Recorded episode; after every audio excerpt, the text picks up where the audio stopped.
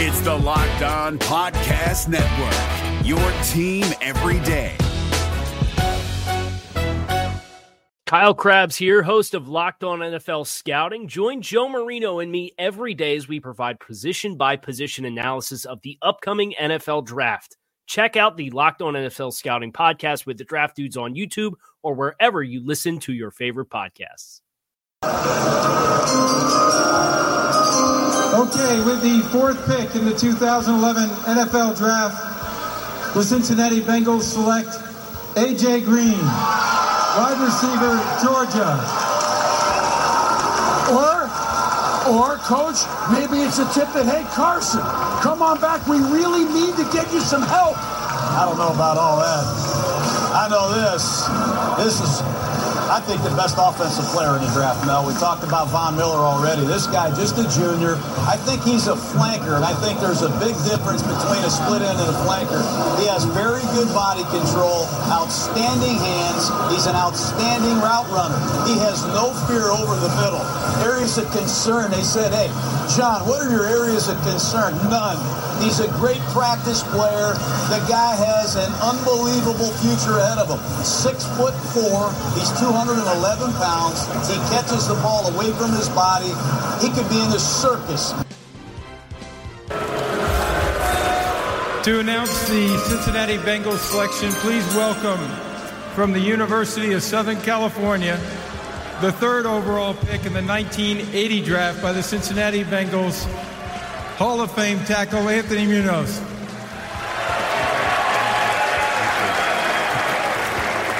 Good evening. With the 35th pick in the 2011 NFL Draft, the Cincinnati Bengals select Andy Dalton, quarterback, TCU. I like that pick, Chris. You know, I know that they were sleepless probably last night, hoping they could get a quarterback. And Andy Dalton, a four-year starter, 42 wins, Mel, is going to be coming in there in Cincinnati with a chance to become an immediate starter. What I like what the Bengals did is they had a couple receivers that are tweeting and twatting it. Maybe they don't want to come back, so they take A.J. Green. Their quarterback might not want to come back. Take a quarterback and take a guy that you know can play. And the one thing I do know about this guy is he can make accurate throws and good decisions. And I think the more you give this kid, check with me, more system football that you give him, the better he'll be. And he'll have to be because the Cincinnati Bengals are a work in process. They need to address their offensive line. They're in a tough division. You like those Baltimore Ravens, Mel, the Pittsburgh Steelers, the Cleveland Browns are on the rise. You need a quarterback.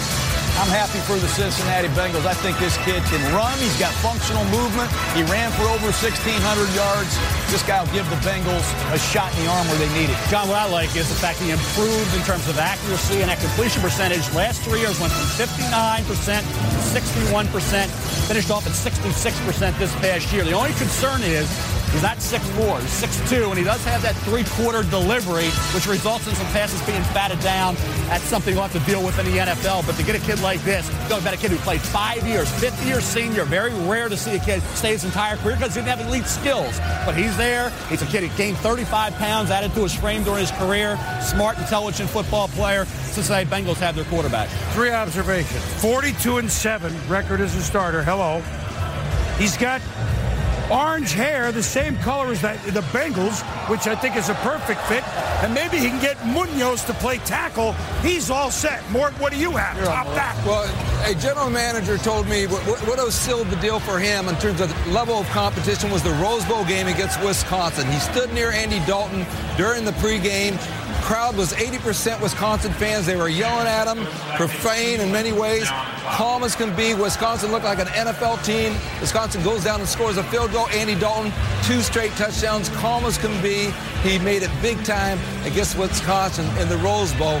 And that game right there, I think, made a lot of coaches and GMs feel like this guy can play in this league. Boomer? It is the Locked On Bengals podcast with your host, Joe Goodberry and Jake Liscow.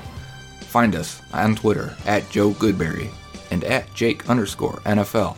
Please like, subscribe, and share as we try to grow this community and pump out daily Bengals content just for you.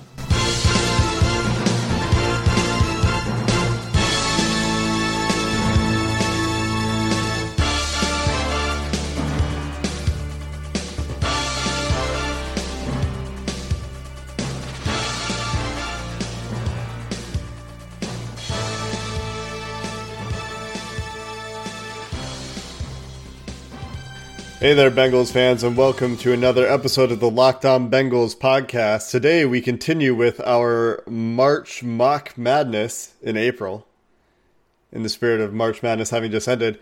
And also, there is a little bit of news. The Bengals players obviously reported to Paul Brown Stadium yesterday. It sounds like they did a first day install. Uh, Bengals.com also gives you a breakdown of the different phases of the offseason program. So currently they're in phase one which means if the players do go on the field at any point in time, they're only allowed to be out there with strength and conditioning coaches. So no football work is happening on the field. All the football work is happening in player rooms, uh, in meeting rooms. It sounds like they are doing some early install. If you go read Tyler Eifert's quote on Bengals.com, it sounds like he's they, they have new formations they're learning, so that's interesting. Little Yeah, tidbit prob- there from Tyler Eifert. Probably getting just the jargon and the uh, new language translated for them. Yep, sounds like there's going to be some new language, or usually is when you have new coaches come in, and that's always been something that's been kind of weird to me. Like, why doesn't everyone just have? Why isn't there universal football language? That's a question I've had.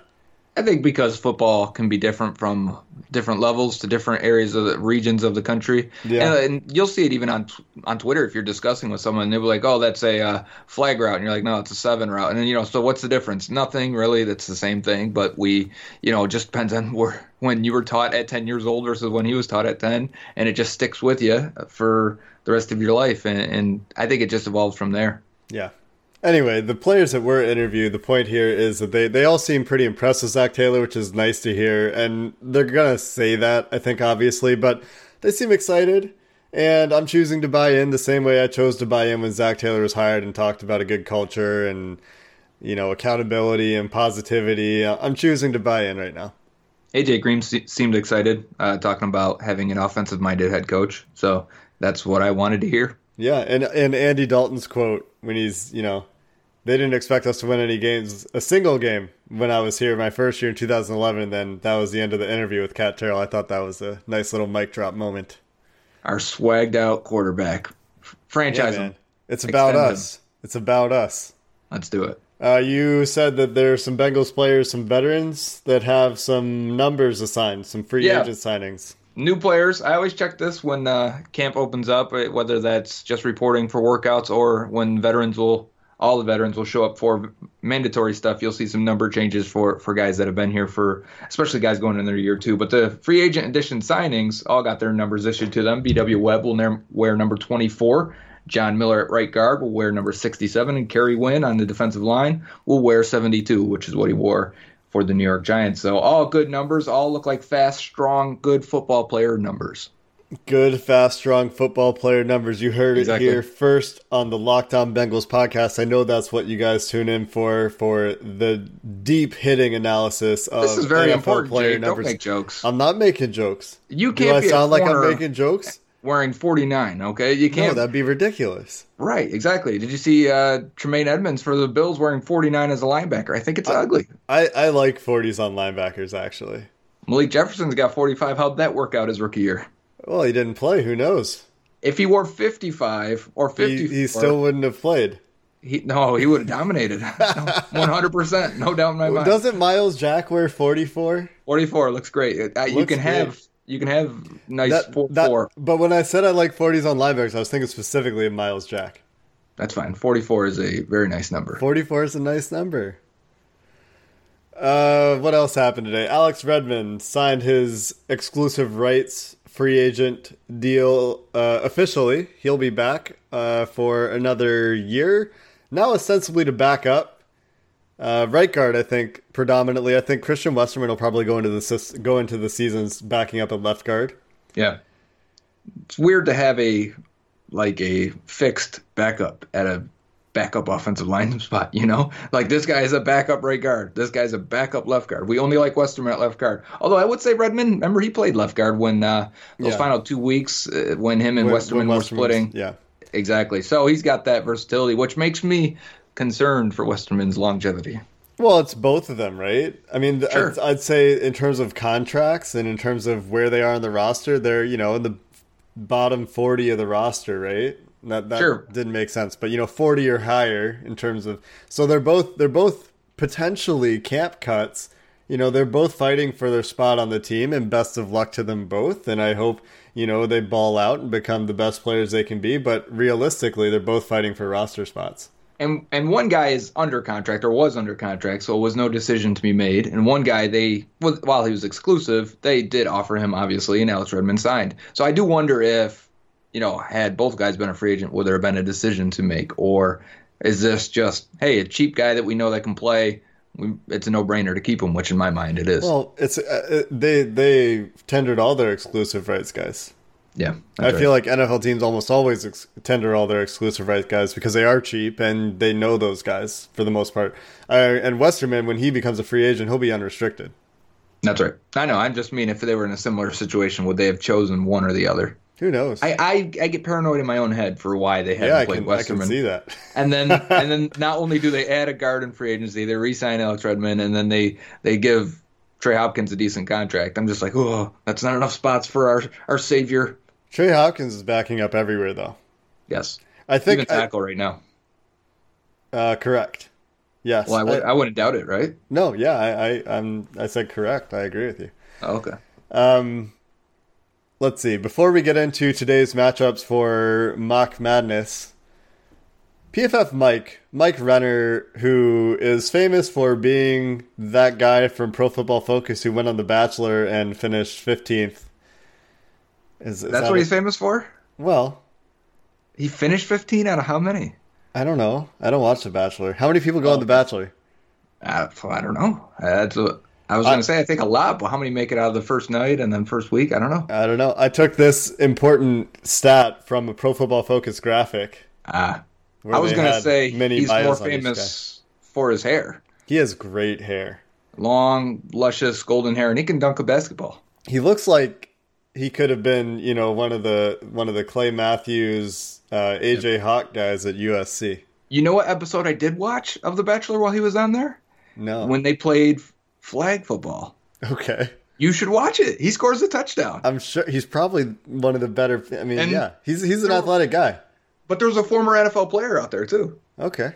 Anyway, he has a great series of tweets today not about hair, not about The Bachelor, but about offensive tackles. And this is probably more interesting to you a couple weeks ago before they re signed Bobby Hart, and we decided, yeah, they're probably not going to draft a tackle. But Pro Football Focus has a bunch of the top tackle prospects broken down by the number of true pass sets taken in their careers. And they define a true pass set as a pass blocking repetition where there are four or more pass rushers a QB drop to seven plus yards, no play action, not a screen, and it's over two seconds for a QB to throw. So this really isolates plays where they actually have to do a straight pass block. There's no deception involved, and it's a, a traditional drop and a, and a not a catch and release kind of play. So not quick sets, um, right. actual pass blocking repetitions. And the top five guys that they have highlighted here, and this is for their careers. Andre Dillard, 966 true pass sets in his career, and he had thousands and thousands of snaps in his career, and most of them were pass blocking snaps in the system he was in. Jonah Williams at Alabama, 459 uh, offensive tackle true pass blocking sets. Dalton Risner, 418. Jawaan Taylor, 404. Cody Ford, 99. All of those coming last year. And then in those snaps, we have the grades for each of them in those repetitions. So Andre Dillard, who had the most snaps, grades out at about an 88 in their pass blocking grades, which is very, very good. Jonah Williams is at an 80, still good. Dalton Risner at a 91.6, which is elite. But the caveat there that the PFF guys have been giving when talking about Dalton Risner is that the quality of pass rusher in the Big 12 was very low compared yep. to some of the other conferences. So he, he kicked everyone's ass in front of him, but it wasn't anybody tough. He kind of did what you would expect him to do. And this isn't a knock on Dalton Risner. If he had performed poorly against Big Big 12 pass rushers, that would be a problem. Performing at an elite level against Big 12 pass rushers can't be seen as a negative, but it's still important to understand the context around it, right? Yeah. Jawaan Taylor next on the list, 64.4. But the caveat good. there is not not good. That's right. But the caveat there is in his 97 true pass blocking sets as a senior, that went up to about a 75. So he okay. did take a step his senior year.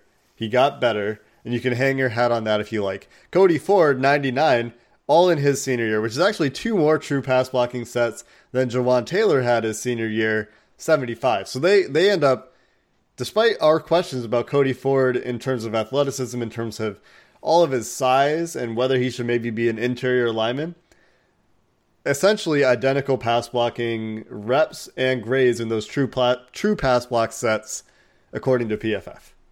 Yeah, and so what I'm taking from this is the guys who have the most experience in a true pass set typically perform better. And I would expect that. I mean, why wouldn't you if you have a guy that can hold up in pass protection, number one, but also the more he does it, the better he should get. So it makes sense that Andre Dillard, man, we talked about him. When we ranked our offensive tackles, I had Dillard and, and Risner, Risner one, Dillard two, and it's because of the pass sets. And, and when you, when I watched them on film, I thought these guys are showing me more of what I want. It's like watching a quarterback that throws a screen one out of every three passes, right? And you're like, well, that I just got to throw that play away. That's not part of the evaluation. So when you see these quick passes or quick sets, they're not going to get beat off. And so when you see actually these true pass sets, it gets you excited. And when you watch Dillard or, or Risner and even Jonah Williams, uh, you see it much more often. So I do appreciate the stat a lot. I like it. I think it it shows that many people believe Dillard is the best pass protector in this draft, and it so shows he's also the most experienced. So you can plug and play him right now, and he'd probably give you good pass protection as a rookie.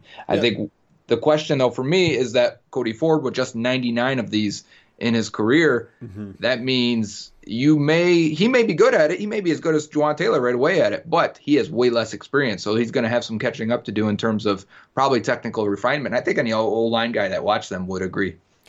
The other side of that is he has probably more room to grow. But maybe not probably, but potentially because Jawaan Taylor had several years of playing in these true pass sets and was never as good as Cody Ford in his one year. So limited sample size stuff, uh, technical stuff, all the and also Big Twelve caveat for Cody Ford too, right? But maybe So- we shouldn't compare Taylor and Ford. Maybe we should compare Taylor with Risner and, and Jonah. Yeah. They all had 400 and something true pass sets, and Well- they weren't close in grading. I was gonna say don't compare Ford to Taylor because of conference differences. Because if you're gonna if you're gonna give that caveat for Dalton Reisner's grade in the Big Twelve, you have to do it for Oklahoma too. Right, I hear you. Um, a couple other guys that were requested that we have this information on as well, and this is just for 2018. Actually, we'll do just 2018 grades in these pass blocking sets for all the guys we just talked about. So Andre Dillard, 89.5, really good. Jonah Williams, 82.5, really good. Dalton Risner, essentially 92. And then Ford and, and Taylor, we talked about, about 75 each. A couple other guys that we have for just this last season, too, their senior years. Yodny Cajuste, 118 snaps, graded out at 74. So right in that Jawaan Taylor, Cody Ford territory, actually. Uh, Kaleb McGary, 211 snaps, 76.6. So, you know, a little bit better, but in terms of translating PFF to professional out- outlooks, I think that 76, for all intents and purposes, is essentially the same as a 74. Mhm. And finally, Greg Little at 132 snaps, uh, which is a fair number. It's about an average number, I would say. 83.2, so pretty good. Uh, better Yeah. than Jonah Williams, actually. Yeah, I like the Greg Little that he got his uh, 83 grade there, and especially with 132 snaps. If you correlate that over three years or so, you, you're going to be in the range with those other guys that uh, all played 400 so uh, or we saw 400 or, or so true pass blocking snaps. So that's good for Greg Little. That's I, I- like I said, I've I've liked him on tape. I think if the value meets where he tested and how he looked at the combine, and he's there in the third round or so, I, I would love the opportunity to get Greg Little. I just think it's some really interesting data. The other, the last thing I'll say on this topic before we move on to our matchups for the day is Andre Dillard. One of the common knocks against him was in that offense, he wasn't asked to hold a pass block for more than a half a second. And the great thing about these numbers is this is isolating those longer pass blocking reps. So Yeah. this is if anyone said Andre Dillard, you know he can't do it for more than the quick set, or he had a lot of quick sets in his game. This this tells you that hey, he can do it. Yeah, and you got to think in that offense too. They were they were passing the ball almost every play at uh, Washington State. So in his, in his career, he had 3,200, almost 3,300 total snaps. So if you want to say a thousand of them were true pass sets, that's still a. Uh, I wonder if that's a low clip in comparison to others, but it's still a pretty nice, uh, pretty nice sample size. We can figure that out pretty quick. We could, yeah. We have I we have Dal- snaps here for some of these other guys. Dalton Risner had 3,278 snaps and only 400 true pass walking reps. Yeah, in four years as a starter, where Dillard was three year starter. Yeah, and then Jonah Williams here with 2,700 snaps. So yeah, but it is a uh, it's a good clip for Jonah actually. Yeah, I I think it's well. I, I think I think Andre Dillard probably had the highest. I don't I don't know how much this matters though. I don't know either. I just it's a good sample size is all I care about. Yeah, I think this is this is what I love about PFF. Actually, is there's all this data that comes out, and some of it you can look at and say right away, you're like, yeah, that probably is meaningful. You've isolated something. Mike in this analysis isolated something that I believe is meaningful and tells us something at a greater granular granular level. That here are some guys that are able to actually perform in true pass blocking situations. It tells us more than a grade. It's a good way to pull out the data. But what I like about PFF is they have so much data available to them, and we're all still figuring out how to use it. Yeah, and It's- you know what? This is why I like this so much is because this is something I internally have allowed to develop my opinion on the Bengals offensive line for a long time now. They've been a team that's a quick passing team that will give extra blockers to their. Bef- I, would say before it was uh, when when it was Jay Gruden and, and Hue Jackson, they'd give extra blockers and extra pass protection. So it was a much easier task for their offensive line to hold up in pass protection they probably agreed and went a step too far and allowed their two best offensive linemen to walk. But point being is, I wonder what the Rams are. I'd have to, I'd love to have this information for the Rams the last couple years to see how often they put their offensive linemen. Because if you don't have to, and you can get good. What I mean is, if you don't have to put your guys in a position where they've got to hold up for more than two seconds on an island by their by themselves with a seven yard drop for a quarterback, and you can still get good pass pr- protection and, and quarterback play, then great. You don't need to expose those guys.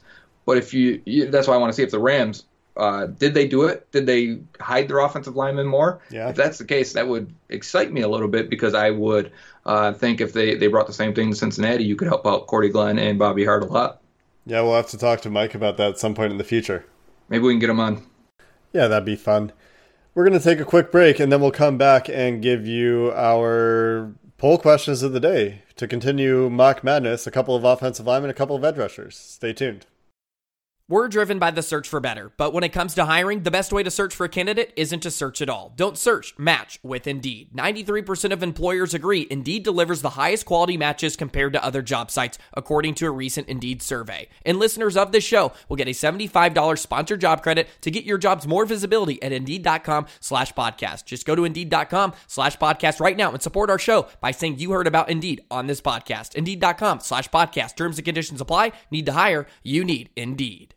Welcome back to the Locked On Bengals podcast. In our second half of the episode today, we're going to continue our mock madness bracket tournament to find out who we want the Bengals to pick with the 11th overall selection in the 2019 NFL Draft. And we started yesterday on the Locked On Twitter account putting up the first two matchups of this bracket, and it was between Ed Oliver and Christian Wilkins, both defensive tackles.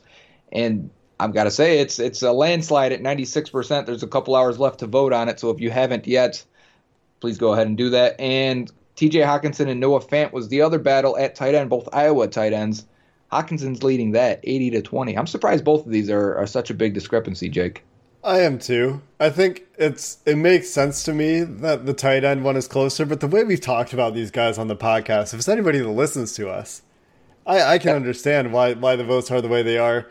Because realistically, nobody should, or very few people would actually have Christian Wilkins above Ed Oliver on their board. So I get it, but I think that the difference between those two players is much closer than ninety two percent or whatever the difference is. Ninety six four right now. Yeah, Uh, 96 to 4. I I think Christian Wilkins, and I said this yesterday, has a very similar career trajectory to Ed Oliver. He just doesn't have the athleticism. He has the production. He has great size, and that's something that Ed Oliver lacks in the eyes of NFL teams. He has positional versatility, I think, in a way that Ed Oliver won't at the next level, in terms of I think Ed Oliver is almost exclusively a three tech, and there's nothing wrong with that. Three tech is very important. But you can put Christian uh, Christian Wilkins anywhere along your interior defensive line, I think, and he's gonna he's gonna be able to produce. And like we said yesterday too, he also was extremely productive uh, based on PFF's run stop and pass rush. I think number two in both. So I mean, and we're not talking about he's when, when you said earlier he's not Ed Oliver type athlete. Well, yeah, no one is really, right? So I think in a better or a more normalized defensive tackle class, we talk about Christian Wilkins much, much more. And it's because Quinnen Williams is a freak. Ed Oliver is an athletic phenomenon. And then it should have been Jeffrey Simmons as number three. So we kind of created this gap early on in the process, and then Christian Wilkins, when really there isn't a gap there. But someone even asked uh, on the poll question, is this an, even a serious question? Well, I, this is what I expected the vote to turn out like. But this is a one seed versus a 16 seed. This is how it was going to happen all along. I just didn't expect it to be so slanted. I'm not. I'm not too surprised by it because when it is, you know, it's just which would you rather have? It's yeah. not like how much would you like, you know, if you, you could give Christian Wilkins a five out of 10 and Ed Oliver a nine out of 10 or 10 out of 10 or whatever, then it looks closer, but it's just a, a coin flip. Noah Fant, TJ Hockenson. that was interesting to me too. I, I thought more people would like Noah Fant's athleticism and like just raw athleticism. You talk about an athlete, they're both good athletes, but Noah yeah. Fant's in, on a different level one comment on Twitter from Jackson at Jackson Tyler. He said, "Is Fant more of a freak athlete? Then that's what I want." And so I thought more people would would see it that way also. Give me the freak guy that could just dominate and, and go with the upside. And that's not to say that again. This is this is a comparison. This is Ed Oliver and Christian Wilkins at tight end in terms of athleticism, right? Fant's yeah, a freak, one one one of a century type kind of tight end, and then T.J. Hockenson is a very good athlete and good in his own right, but he's just not Noah Fant. But again, we've discussed the reasons why we both, I think, like Hockenson more. And I was watching uh, uh, Mel Kiper and Todd McShay's mock draft that they did on ESPN. You know, they'll normally take an hour out and they'll, and they'll have a, an episode. But I was watching that and they had Hockenson, or I think it was McShay had Hockenson going number eight to the Detroit Lions. Sure, I could see it. Yep, for sure.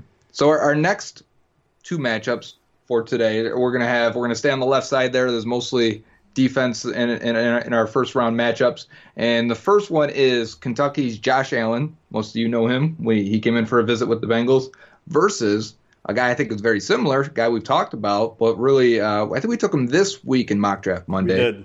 Yeah, Florida State's Brian Burns. So we got two edge rushers really guys that could be stand up outside linebacker in a 3-4 or or put their hand down in nickel and rush. I think either way, they're edge guys and they can move well enough that you can have that position versatility between them. Uh, for me, this is much closer than I think the NFL is going to view it. I still think Josh Allen goes top 6 and I think Burns probably goes top 15. Brian Burns is an all-time athlete at the edge rusher position. 9.9 RAS. That's that's 99th percentile athlete, right? And yep, exactly. Josh Allen still a good athlete. This is another one of those sure. freak athlete, elite athlete kind of compare or freak athlete, good athlete at the very least. Both of them had outstanding production. Where, yep. where do you split the hair? Is it Brian Burns' size? Is well, I, I wouldn't say that because uh, Burns is is 6'5", 250, where Allen was, is just under 6'5", 260. Do you trust either of them to put their hand on the ground uh, in a four three.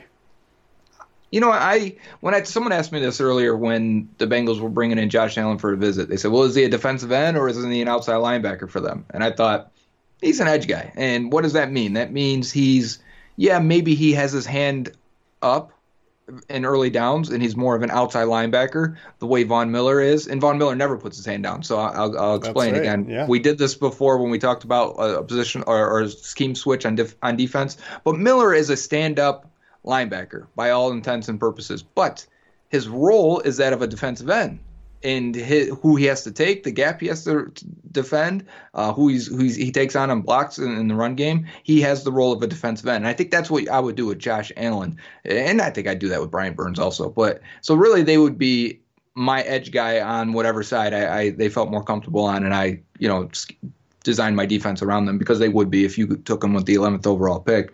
Have they had a higher? Is there a higher drafted player on defense? No, there isn't, right? What do you mean? For the Bengals, I, am trying to think who, who the highest drafted defender is on the Bengals. Corner. Yeah, is it Dre Kirkpatrick? I'm just now thinking of this, and and because I was thinking if you draft a guy at 11 on defense, he is your now going forward your defensive centerpiece, right? Yeah, there's nobody. They they have like no first round. They have late first round. They have no early first round picks on the defense. Yeah, yeah. So that right, they drafted so, at least. I, I can't think about maybe maybe they have some veterans, but I don't even think they do anymore. No, right. They they don't have anyone like that. So if you took an Allen or a Burns at 11, and you say, well, he's kind of a three four outside linebacker type or a three three five, whatever you want to call it. Yeah, your defense is going to change now because this is your centerpiece. If it's not year one, it may be year two. But the point is, you are drafting him to put him in the best position to succeed. And I, I want to touch on production too because it seems like Allen was more productive. He had uh, 42 tackles for a loss, 31 and a half sacks while at Kentucky, while Brian Burns had 38 and a half tackles for a loss, so 42 versus 38, and 23 sacks versus basically 32 sacks. So Allen does edge him out a little bit. I think he, he played also more than Brian Burns. When you look at Jim Metrics' uh, difference in production, if you average tackle market share, tackle for a loss, and sacks, you get a 96.2 for Josh Allen. When you do the same for Brian Burns, you get an 86.7. So really elite, all pro level production for Josh Allen, Pro Bowl level production for Brian Burns. Yeah, and Josh Allen also, just looking at the Pro Football Focus data, second in pass rush productivity for edge players in the class, 28th in run stop percentage uh, in the class. And you compare that to Burns, 24th pass rush productivity in the class, 105th for run stop percentage. So Ooh. the big difference there, I think, I think they're probably pretty comparable pass rushers at the next level because of how refined Brian Burns' game is and how much agility he has in his in, in terms of in terms of flexibility, ability to turn yeah. the corner, and he has really good hands. At the college level, Josh Allen more productive, but the big difference there is run stop percentage, where Brian Burns didn't contribute nearly as much. Well, he was listed at 235 pounds for most of his college career, and he showed up at the combine at 250. I think we may have been, may have been 249 or 251, but either way, uh, so he put on weight and still tested really well, so he can he can hold it. But if he was 235 and playing like that for much of his career, that is that's light, and you're going to get run over in the run game. So that's definitely an area of concern uh, going forward, and probably why the NFL views them differently. For me, when I look at college players and their intensity in defending the run, it could be even a corner. Uh, people may say uh, tackling. We're not talking about corners this, this, year because we really haven't had to. But when you look at tackle share for corners, it's a really big predictive stat for the, for their success in the NFL. And you'd be like, why? Corners don't need to tackle. It's their involvement in getting in on the play and wanting to play every single snap and having that determination and that mindset that allows them to have success at the next level. Is my opinion on that. And I think you can see the very same for edge guys when they don't have a high tackle tackle share, it's probably because they're not getting involved in the game enough. The other thing to consider for both players here is they both took pretty substantial leaps from junior to senior year. Although Burns, I think, is coming out as a junior. Yeah. Yeah. So from from sophomore to junior year for Burns, from junior to senior year for Allen, gigantic leaps in PFF grading and production. Yeah, and I remember Allen uh, a year ago, and he, he he was projected this guy could be a top 10 pick, right? Uh, he really transformed his body, his game. He brought it to another level. And they said the work he put in thinking, I could be, yeah, they're projecting me there, but I need to make sure I'm that and maybe beyond.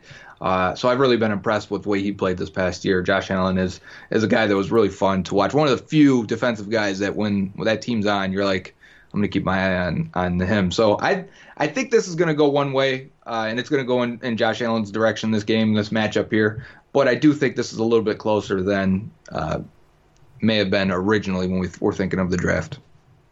Yeah, the other thing to consider is if if you're voting out there, if you're voting about who's going to be there, well, Josh Allen I think is less likely to be there. I'm not saying that should impact your vote, but maybe it does. And then uh, I, you know, I haven't decided on how this is going to work because, like, if, if Josh Allen wins this whole thing, that means yeah, we want Josh Allen at 11. Well, who doesn't? If if yeah. Ed Oliver wins it, then it's like yeah, Ed Oliver. Who doesn't? But I I would look at it like uh, pull it up on draft day, and if as soon as Allen's gone, as soon as Oliver's gone, if the next best next guy, guys are yeah. exactly right. If it's White and then and then Bush, and you know, so it should make sense as it goes that way. We can kind of check it off as we go. We'll, uh, have, so, your, we'll have your power rankings of who you exactly. want the Bengals to pick. At least exactly. in some, we, we don't know who you want between Christian Wilkins and Noah Fant, but you know, what what, what can you do? We can't do all like the matchups. An NIT tournament, kind of after like if you the right, now bracket. you decide right exactly. Yeah. So uh, we'll, we'll move on. Next bracket, next or next uh, matchup in the, in the bracket is two offensive tackles. Now I had them ranked, I want to say third and fourth on my off, on my top five offensive tackle prospects, it is going to be Jonah Williams of Alabama versus Jawaan Taylor of Florida. And these are both guys that are talked about to be some of the best offensive line prospects in the draft, depending on who you ask. I think before the combine, Jonah Williams was a consensus by most anyway. I guess there were still there were there were some people who liked Jawaan Taylor more, but most liked Jonah Williams to be the best offensive tackle in the class. And then he went to the combine, didn't have a great combine, tested out as a good uh, an average athlete. Yeah, barely above average, right? Fifty five point eight five, I think it is. Fifty eight point five. Okay. And five point eight five, yeah. And his his arm length was just a hair over 33 and a half inch arms, which a lot of teams, Bengals included, yep. like guys that have the arms, what is it, 30, 34 plus, 34 they point do. something plus. So yep. They like the longer arms, and you wonder what's half an inch difference in arms going to do? Well, it's a it's a big difference to NFL teams. Uh, looking at their PFF data, Jonah Williams graded out a little bit better than Jawaan Taylor in terms of pass blocking and run blocking in 2018. So there there are reasons to like both guys. Jawaan Taylor has the size. He he has yeah. essentially prototypical, maybe a little bit light, but prototypical size for a right tackle or a left tackle, really. 35 plus inch arms. 6'5", 312. Jonah Williams, 6'4", 302, a little bit lighter, a little bit shorter, 33.625 inch arms, so a little bit shorter arms. And Jawaan Taylor did not test. So That's a that big is a big yeah. We don't have athletic information on Taylor. Now I think if Taylor would have would have dominated this portion of the of the pre-draft process, I think he'd be a slam dunk top 10 pick. I think he's still of the two guys still getting mocked into the top 10 and in my opinion he looks like a power right tackle with a big body, typical type of offensive lineman that the Bengals typically like. I mean, if he ends up being Willie Anderson out there, that's who he looks like. I mean, he's tall, he's he's long, he's strong, and he's nasty. And this past year, he looked really good. He took another step this final year at Florida, and, and really why we're talking about him. The interesting thing to me is when you talked about the arm length.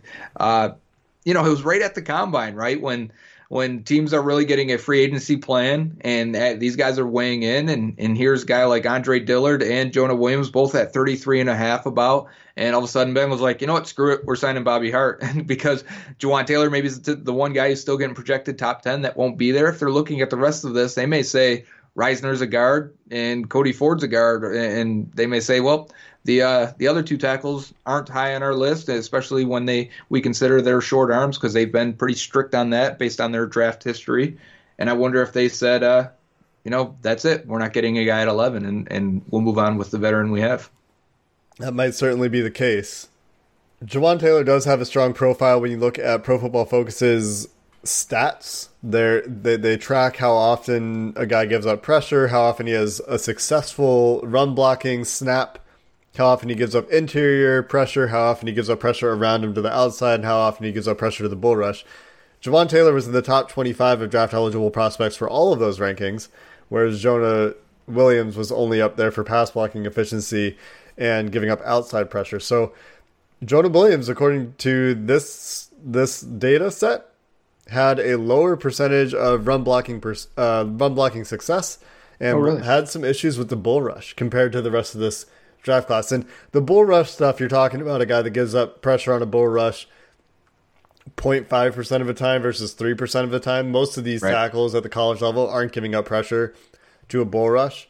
That's when Al- I mean that's when uh, Williams will lose though. Is that Yeah. long arm gets in there, that post arm, and it just it'll just drive him backwards. And you saw a little bit with against Clelin Ferrell in the uh, the championship game.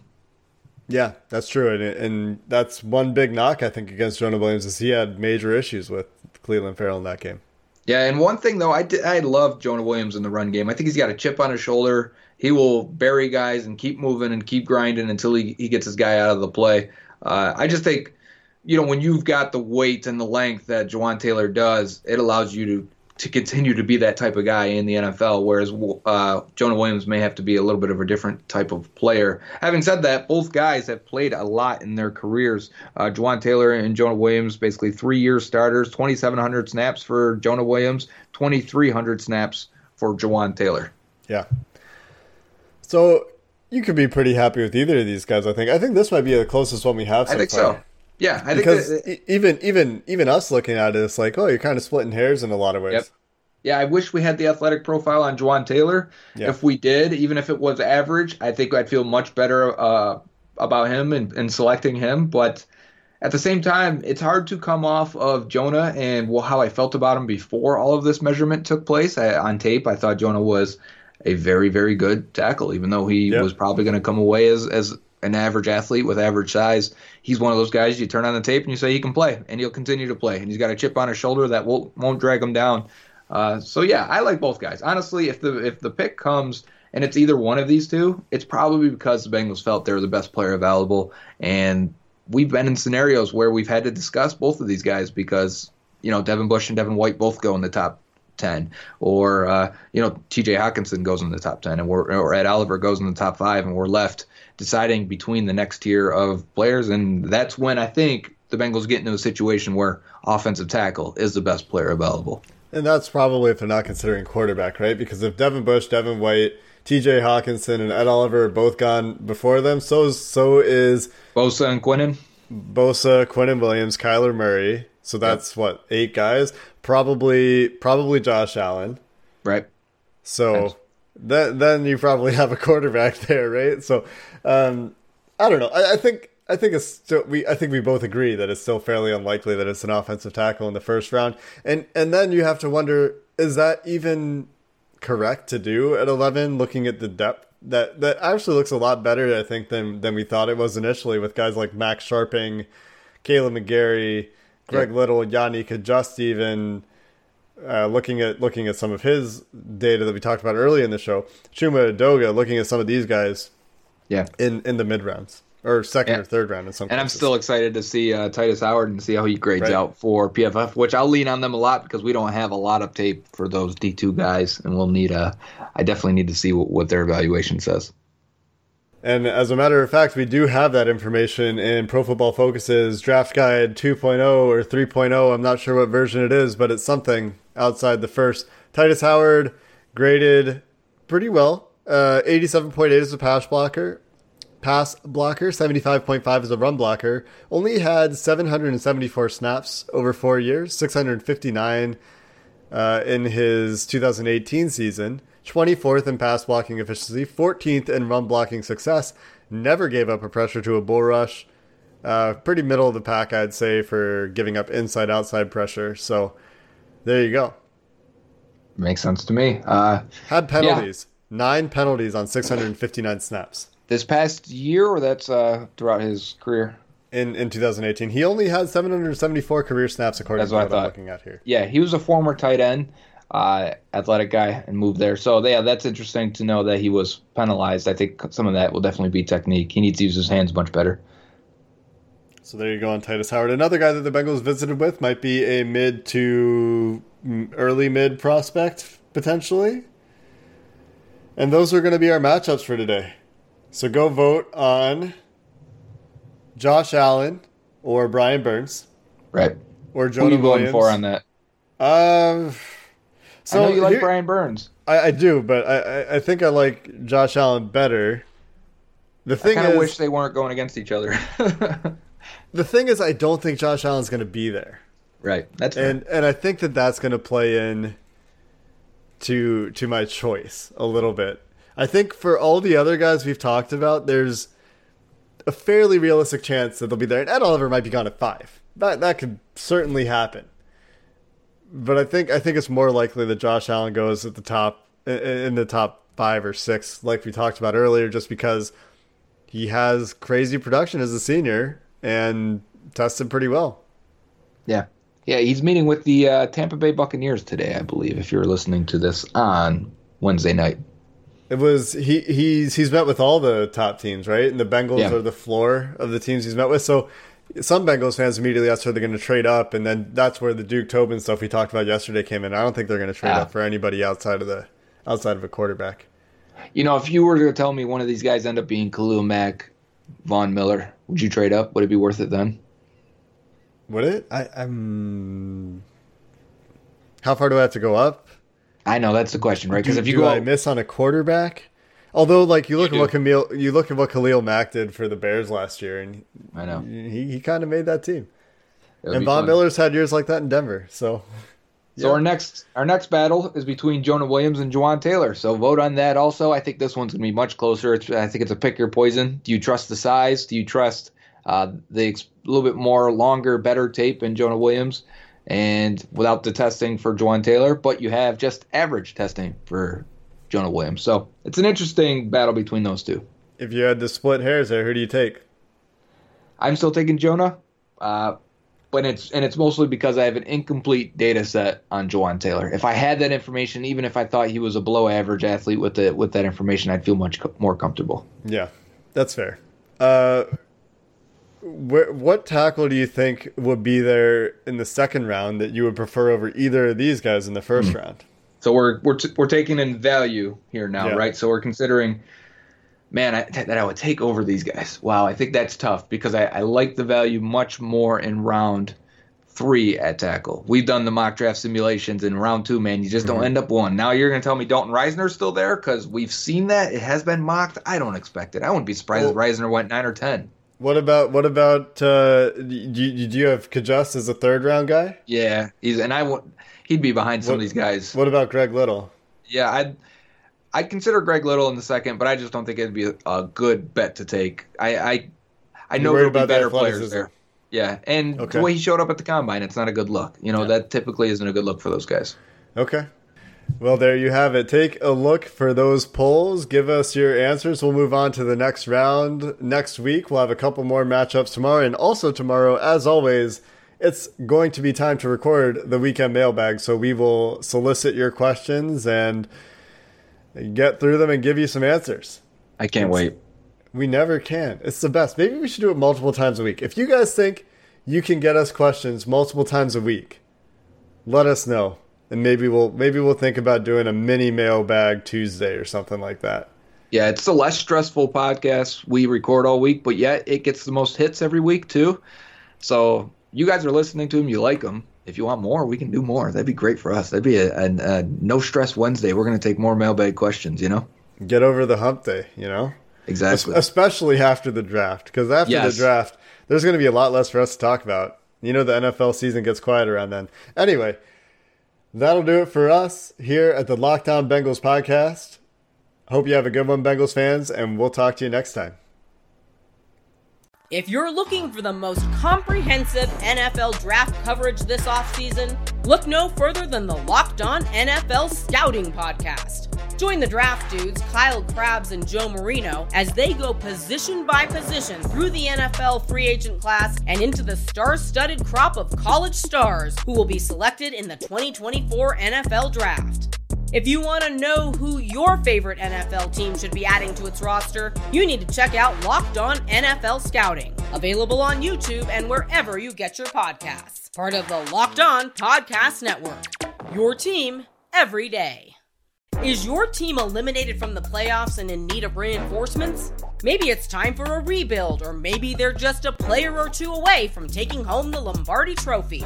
Either way, join Keith Sanchez and Damian Parson for Mock Draft Monday on the Locked On NFL Draft Podcast. They'll tell you which college football stars your team will be taking in the 2024 NFL Draft. Check out Mock Draft Monday on the Locked On NFL Draft Podcast part of the Locked On Podcast Network. Your team every day.